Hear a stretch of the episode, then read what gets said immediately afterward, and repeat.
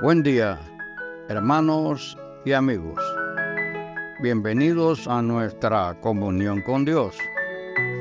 Hoy la meditación la he titulado Con que Dios os ha dicho es una interrogante. Con que Dios os ha dicho y se desarrolla hace siglos, siglos y siglos en el Edén. Estamos utilizando dos versículos. En Génesis 3.1 dice, la serpiente dijo a la mujer, con que Dios os ha dicho, no comáis de todo árbol del huerto. Y en Romanos 6:23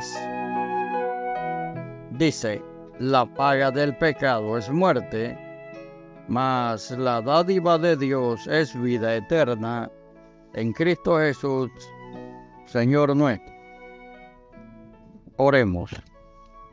Padre de la gloria, en el nombre de Jesús, en esta mañana venimos convencidos, Señor, de tu amor, de tu misericordia, de tu amor a darte gracias. Gracias por la vida y por esta palabra que nos redarguye, que nos enseña, que nos ayuda a andar en el camino de la cruz. Te pedimos el perdón de nuestras fallas, nuestros pecados, Padre. Y resto obrados, te queremos dar gracias también, Señor, por ser siervos de justicia de Dios, hijos tuyos, oh Dios, y libres de la esclavitud del pecado y la esperanza de vida eterna, que es lo que dice tu palabra santa. Así, Señor, que como hijos tuyos, estamos aquí solicitando, Señor, que sea un solo espíritu, tu Espíritu Santo, sobre el grupo participante, Señor, para que abras nuestros ojos espirituales, oídos, nuestra conciencia, nuestro pensamiento, Señor. Ameritamos, Señor, de esa bendición, de la sabiduría, y que en el nombre de Jesús, Señor, dándote las gracias, podamos discernir, Señor, en un solo espíritu esta palabra bendecida. Te damos las gracias en el nombre de Jesús. Amén, amén y amén. Ok. Con que Dios os ha dicho es el título. La Biblia no nos dice por qué existe el mal, pero nos explica cómo entró en el mundo. Todo empezó, como podemos leerlo, por una simple pregunta, con que Dios os ha dicho.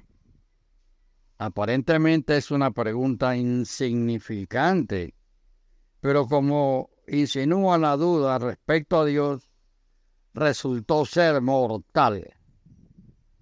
En la raíz del pecado siempre hay una duda con respecto a Dios, a su palabra, a sus intenciones, a su bondad. Cuando la duda alcanza el corazón, uno se vuelve frágil y cree en la mentira. No moriréis, afirmó el tentador a Eva sino que seréis como Dios. Seréis como Dios. ¿Cuántos males en nuestra sociedad provienen del hecho de desear ser como Dios? Es una tentación orgullosa no querer depender más de Dios, creer en la libertad de una vida sin Dios, creerse capaz de distinguir entre el bien y el mal sin Dios ser el dueño de su vida. Amigo y hermano, al comer del árbol prohibido, Adán transgredió la alianza de su Dios en Oseas 6:7. La relación con él se estropeó y el hombre se volvió esclavo del mal y de Satanás. Dios es justicia santidad, luz, pero también es sabiduría y amor. Sin Él, el pecado ensucia nuestra vida.